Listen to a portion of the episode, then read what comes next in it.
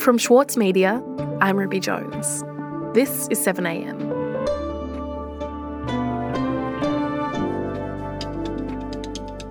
It's been one year since the Taliban swiftly took control of Afghanistan as the US pulled out after 20 years of war. In the days following the takeover, foreign countries rushed to evacuate diplomatic staff from Kabul. Thousands of Afghans were also airlifted out. But many, even those who worked directly with Australia and other foreign nations, remain trapped. Today, Chief Political Correspondent for the Saturday paper, Karen Middleton, reveals the details of a deal struck in the last few weeks by the Australian government, with Afghans who worked with Australia being told to cross the border into Pakistan undocumented. It's Monday, August 15.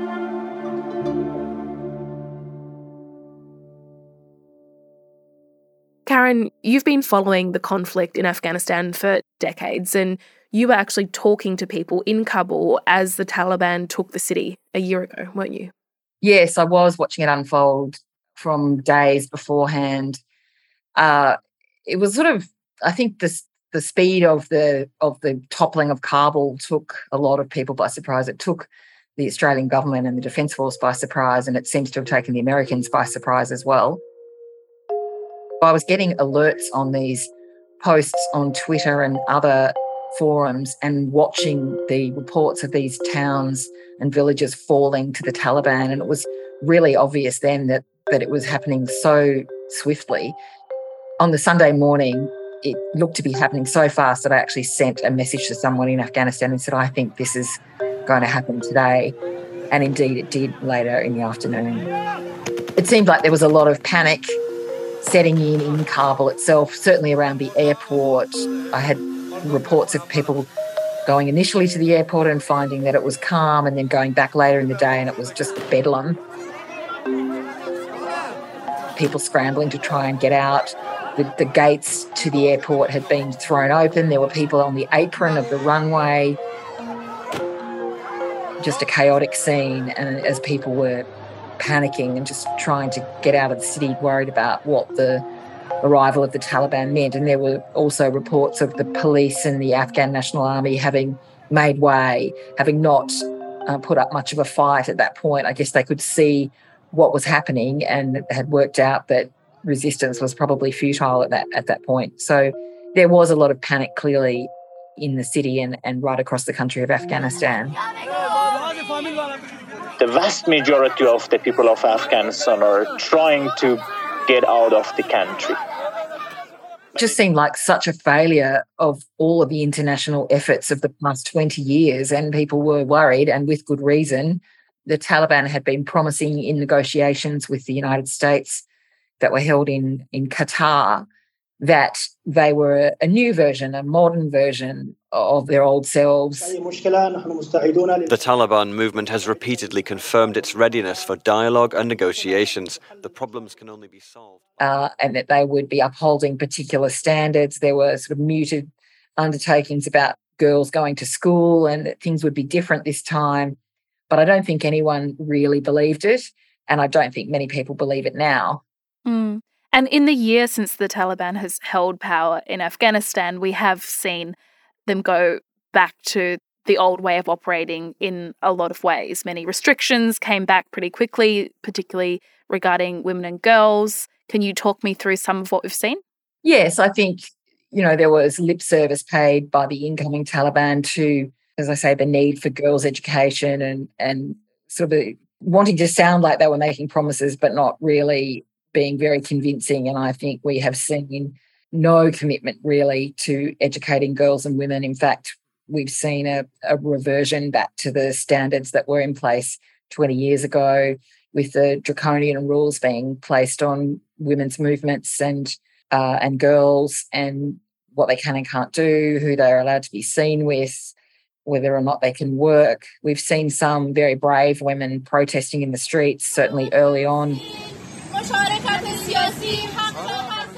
It's much harder to monitor now because a lot of the media have been shut down too. Many journalists, well, foreign journalists certainly had to flee the country, but many local journalists also either had to go underground in, in terms of their operations or, or had to leave.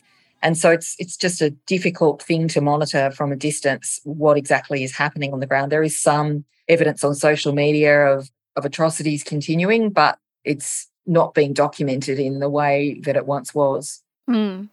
Okay, and so as this has happened, though, many people who have lived in Afghanistan are trying to leave, aren't they? And and some of those people are people who Australia has worked with in the past, who I think you could say Australia might have a duty of care to. So, can you tell me about that? Well, there have been enormous numbers of people who wanted to get out of the country, and particularly those who had any association with Australia. In the panic to get allied Afghans out, embassies across the globe rushed to issue emergency temporary visas. They're known as. There are many people who believe Australia owes them a protection because they worked for either the Australian Embassy or the Australian Defence Force or organisations that are based in Australia.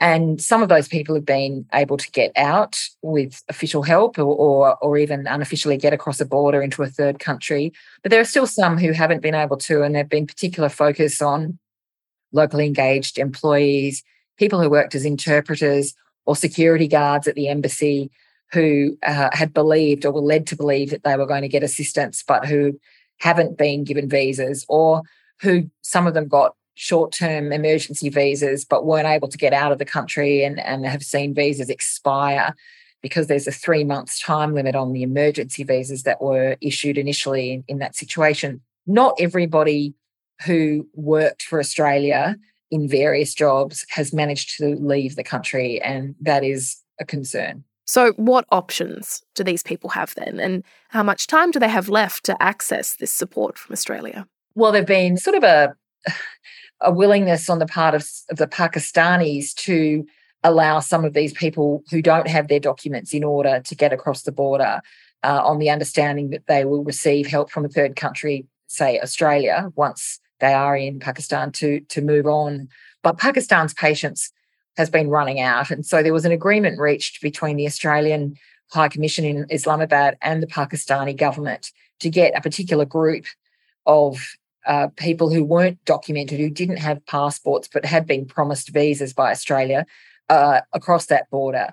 Now, the agreement with Pakistanis can help out on the Pakistan side of the border, but there's still the Afghan side. And it, what was unclear as part of this agreement was what um, undertakings there might be from the Taliban to assist. There had been mixed reports from that border crossing about what the Taliban border guards had been doing. Some had been willing to, to let people through who didn't have all of their papers in order, others had not. So it was a bit of a, you know, a, a chance operation, a, a high risk operation. And this agreement had a had an end time to it. It expired last week. So the Australian government was saying to, to this group of people that, you know, in theory, you can come to Australia, but first you have to do this crossing on your own uh, without documentation. Yes, and and that's where the the personal risk was was coming into the equation. The agreement that was struck between Pakistan and the Australian diplomats covered 73 people, but my understanding is that there were other individuals who were also trying to take advantage of what effectively was a, a last ditch amnesty, at least from the Pakistan side, to get across the border um, before before people started to take a, a tougher view of undocumented migration. And that was still a massive risk that people were having to take because the Australian government was also emphasising that they could not guarantee people's safety, that people had to understand that and factor that in, that if they were going to make that journey. So people had, were being told by the Australian government, who'd been issued with promises of visas and assistance, you, you need to get across that border by this particular date, by the 8th of August. Otherwise, we can't promise that you'll be received well when you get to Pakistan. We'll be back after this.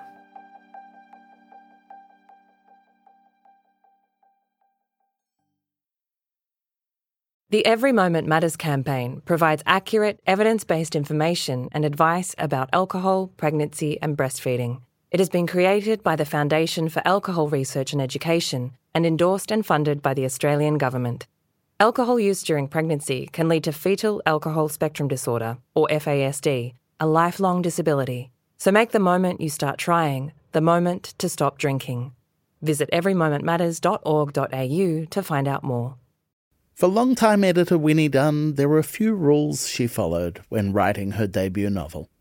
I really don't subscribe to writing for the sake of, you know, trauma dumping or getting your trauma out. That's what a therapist is for. Please, please go see a therapist. We're very pro therapy on yeah, Read This. if Yeah, that's no, if that's what you're using writing for.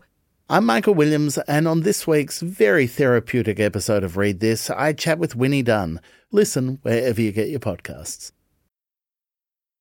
Karen, there are at least 73 people who may have made this last ditch effort to cross the border to Pakistan undocumented on the understanding that they could get a visa to Australia after that. But how difficult would it be for them to actually do that, to leave Afghanistan without documentation at this point? Well, extremely difficult. I mean, under normal circumstances, it's illegal to cross an international border without official documentation. We we have to carry a passport when we travel, and it's the same worldwide. But in a circumstance like the one that prevails in Afghanistan, where there's a, a government that's swept into power through force and that is not considered to be legitimate in the eyes of the international community, then I guess other governments make allowances, and that's really what's been happening on the ground, uh, sort of unofficially, uh, between certainly the border between Afghanistan and Pakistan. So it is a, it's very difficult, and you know you would be if you were in that situation making terrible calculations about what might occur and whether whether you could make it safely. And there are obviously insurgent risks as well because we have seen the rise of Islamic State within Afghanistan. Now there's tension between Islamic State and the Taliban. After four IED blasts took place in Jalalabad, at least one of which allegedly The so-called Islamic State has claimed responsibility for dozens of suicide bombings, and the Taliban's unfulfilled promise of protection is leaving. So we're still seeing um, violent attacks occurring in different parts of the country. So there's a lot of internal tensions in the country, and then you've got to get through, you know, all, all of those risks, and then across across a border into a third country where you would hope you you are, are being um, allowed to to stay temporarily and until such time as you can finalise asylum with a country like Australia. And a lot of the people who were being offered visas by Australia were being told the visa was only for the individual who had worked for Australia and not for their family. So on top of all that anxiety, they're having to leave their families behind in many cases. So a really upsetting and difficult decision. Mm, yeah, absolutely. And so there are this group of people in this particularly difficult situation of having to decide whether or not to try and make this crossing. But are there other people who might actually want a visa from Australia who haven't been able to get one? And, and how are these decisions made about who will be given a visa? Is there a, a hierarchy to this? Well, we don't have any visibility on how exactly the decisions are made, other than that the government, via the Department of Home Affairs, on the advice of the Defence Department and the Department of Foreign Affairs, depending on where these people were working, uh, is making judgments about the veracity of, of the individual claims and the security risk that individual people might pose. So it's not easy to tell when people have been rejected why they've been rejected because the government doesn't always give them a reason especially if there is a security element to that. The government doesn't disclose that. So there are people still in Afghanistan who have advocates in Australia pleading their case, saying, look, they've got all the documentation. You you offered them an emergency visa. They just haven't been given the paperwork from Australia to take that last step and get across the border. And they're not going to get into Pakistan without something from Australia saying, yes, we will give you a visa. So there are people still in that situation. And I think there are still discussions being had between advocates in Australia and the Australian government as to whether any more of those can be assisted to cross. Okay, and so for those who don't make it or can't get a visa, what will life be like for them in Afghanistan? And what are your thoughts on the future for the country? Well, I think the present is tough for the people of Afghanistan, and I think the future looks tough, at least in the near term.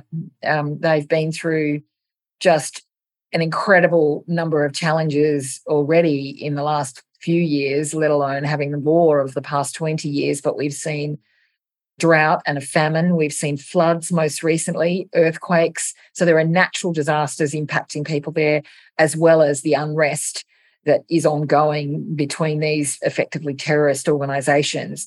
So, and the strict regime that the Taliban is seeking to put in place, there's also an absence of proper governance because they aren't qualified and equipped to, to govern a country properly. And the international community have frozen funds and not not recognized the government of Afghanistan, the Taliban government, as legitimate. So there's layer upon layer of difficulty for the ordinary people trying to live in Afghanistan.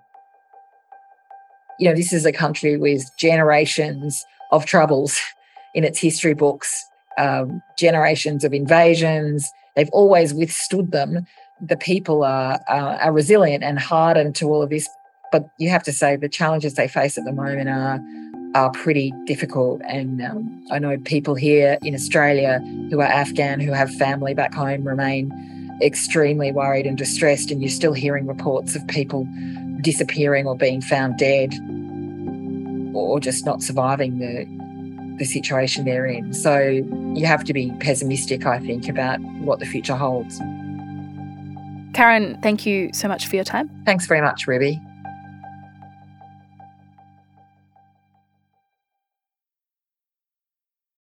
Winnie Dunn has made a career out of helping others find their literary voice, and now it's her turn in the spotlight. This week on Read This, join me, Michael Williams, as I chat with Winnie about her debut. Find it wherever you listen. Also in the news today, the author Salman Rushdie was attacked and stabbed multiple times during an onstage appearance in New York State on Friday. Rushdie previously lived in hiding because of a fatwa issued against him by the supreme leader of Iran following the publication of his 1988 book, The Satanic Verses. Rushdie remains in hospital but was able to talk on Sunday, according to his agent. And meteorologists have warned that Europe could be facing its worst drought in 500 years. No significant rainfall has been recorded in southern, central, or western Europe in two months, and none is expected in the near future. I'm Ruby Jones. This is 7am. See you tomorrow.